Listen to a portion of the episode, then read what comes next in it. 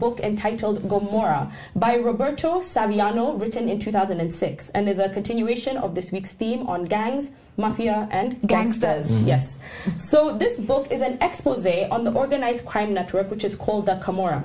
And this book is a brutal indictment on Italy's ruling class, businesses and officials who were out to protect their own interests while sacrificing the common good, leaving the south of Italy and its people crippled by organized crime. So the Camorra are an Italian crime syndicate that arose from the Campania region in the south of Italy. And they're one of the oldest known criminal organizations in Italy, dating back to the 17th century. So its origins are not entirely clear, but what I've been able to gather is that it first emerged out of a power vacuum between 1799 and 1815, when the territory in Naples, in this Campania region, declared itself a republic and exiled their king, and subsequently received support from the recently liberated France after the French Revolution. So, thanks to the Camorra, this crime syndicate, Campiana has one of the highest murder rates in Europe, mm-hmm. one of the highest rates of highest ratios of drug dealers to inhabitants, soaring levels of unemployment, and very high rates of drug addiction. But at its strongest, it grew into a parallel world between the state and itself.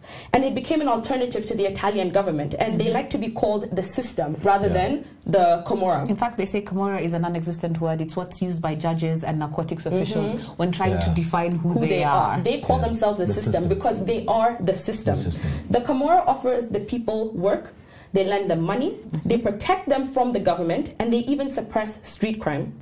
But the problem is that often the Camorra tears itself apart and then comes together again. And in those moments of instability, the people have to hide away while they wait for that to happen. And so I think when we talk about that, we have to understand the origins of mafia, right? Mm. Yes. So the mafia as we know it, we know it coming from Sicily, Sicily. the Sicilian mafia, and that is Yeah. where the term mafia originated from. So the Camorra is not an organized um, organization, and they cannot be disciplined and they cannot be identified. They operate with a flat structure, so they are horizontal. And the problem with this is that you end up having a lot of people competing with each other. So they form, they split, they descend, they reascend, and they have vicious feuds. And in this time, you have a lot of violence. So they say that the average age for a person in the Camorra gang is 40 years old. Average age. It's actually And your you- lifespan. It's your lifespan. It's how long you age, live. How It's long you live? Sorry, yeah, long you average, yeah, average lifespan. Yeah. And you contrast this with the Sicilian mafia, which has a single rule book and a single structure. They have an honor code amongst them. So they have a pyramid where you have the soldiers at the bottom and it apexes to the bosses at the top. And every group is known as a family. So each family has their own territory. Mm. So you have this issue in Naples where they are governed by something that we call real realpolitik. And this is a system of politics or principles based on practical rules mm-hmm. rather than on moral or ideological considerations. I have to I mm. have to cut in there and bring in mm-hmm. something that we always say here at this table and Yes. generally at the fifth estate, and that's hustlers versus dynasties. Mm-hmm. Because I get a sense in which the, Sicil- the Sicilian mafia is very dynastic. Yes. It has Yes. barriers to entry, a hierarchy, a mode in which finances are spread down, foot soldiers, and an apex leadership that is controlled and familial, if I could call it that. But on this other hand, you have the Campiana um, Camorra. Camorra Wow. gangs, which are amorphous, which you want to get a sit at the table, then you wi- work your way out in the street, meet as much violence, get as much business interests, then you get your seat at the table, which feels very hustler-like Which, to me. which perhaps explains why they're one of the most successful mafia entities in, the, the world. world. They because they, are. because right? they've been able to spread because themselves. they've really been able to scale up, um, spread themselves across the world. I think they've got over a dozen uh, different countries in which they operate. You were calling it franchising of a sort. Absolutely, it's a sort of franchising, right? And because they're not so stuck up about this hierarchy and you know these uh, different rigid forms that they must subscribe to, they've been able to uh, spread out. spread out uh, their te- tentacles all across over the world. across the world, it's true. And today they're very successful. They control uh, a lot of industries like construction, high fashion, illicit drugs, and toxic waste disposal. For me, the thing that stuck with me is not the violence. It's not the thing. The thing that stuck Goods. with me is not violence. Yeah. What stuck with me is that they control Naples. Now, there's something all of us need to know about Naples. Yes. Precisely. Do you use story. anything from China? Mm-hmm. If your answer to this is yes, Yes. as it is around the world, then you have interacted with the Camorra gangs. Yes. precisely. Because mm-hmm. the port of Naples is mm-hmm. the one singular port in which all goods from China Mm-hmm. must, Must transit. Yeah, they said seventy percent of everything made in China passes through the port of Exactly. Naples. And Yeah. now Exactly. seventy percent is what is the registered goods, the things that are declared, Yes. the things that we know the things that tax is paid for. Yeah. Now contraband also passes through Naples, yeah, and all of yeah. these things is not recorded. And we have In a lot of contraband in Kenya. a lot of it, a lot of it. Be so sure all to of it, pass be through the sure you have passed through the Camorra gang. You are financing a crime network that is as wide as possible and reaches you. they, they are ruthlessly efficient. Yes. Um, and that's largely because of their violence. And may, maybe some, maybe you guys might think that violence is necessary, but I must really speak against the violence, right? Covenants You- without swords are but mere words. Uh-huh. I But have to say you- that. uh, but, but, but let me tell you, I mean, the violence in this book is shocking, right? It's actually really also upsetting. Yeah, the way in which they deal with people. Yeah. Yeah, yeah, absolutely. And in my view, there are barely any redeeming qualities in this book. right? So, so I'm going to talk a little bit, just a little bit about something that somebody tried to do to introduce a new world order uh, for, for, for, for this, uh, This you know, for this region. His name was Father Giuseppe Diana of Naples, and in fact, the title of the book is inspired by his work.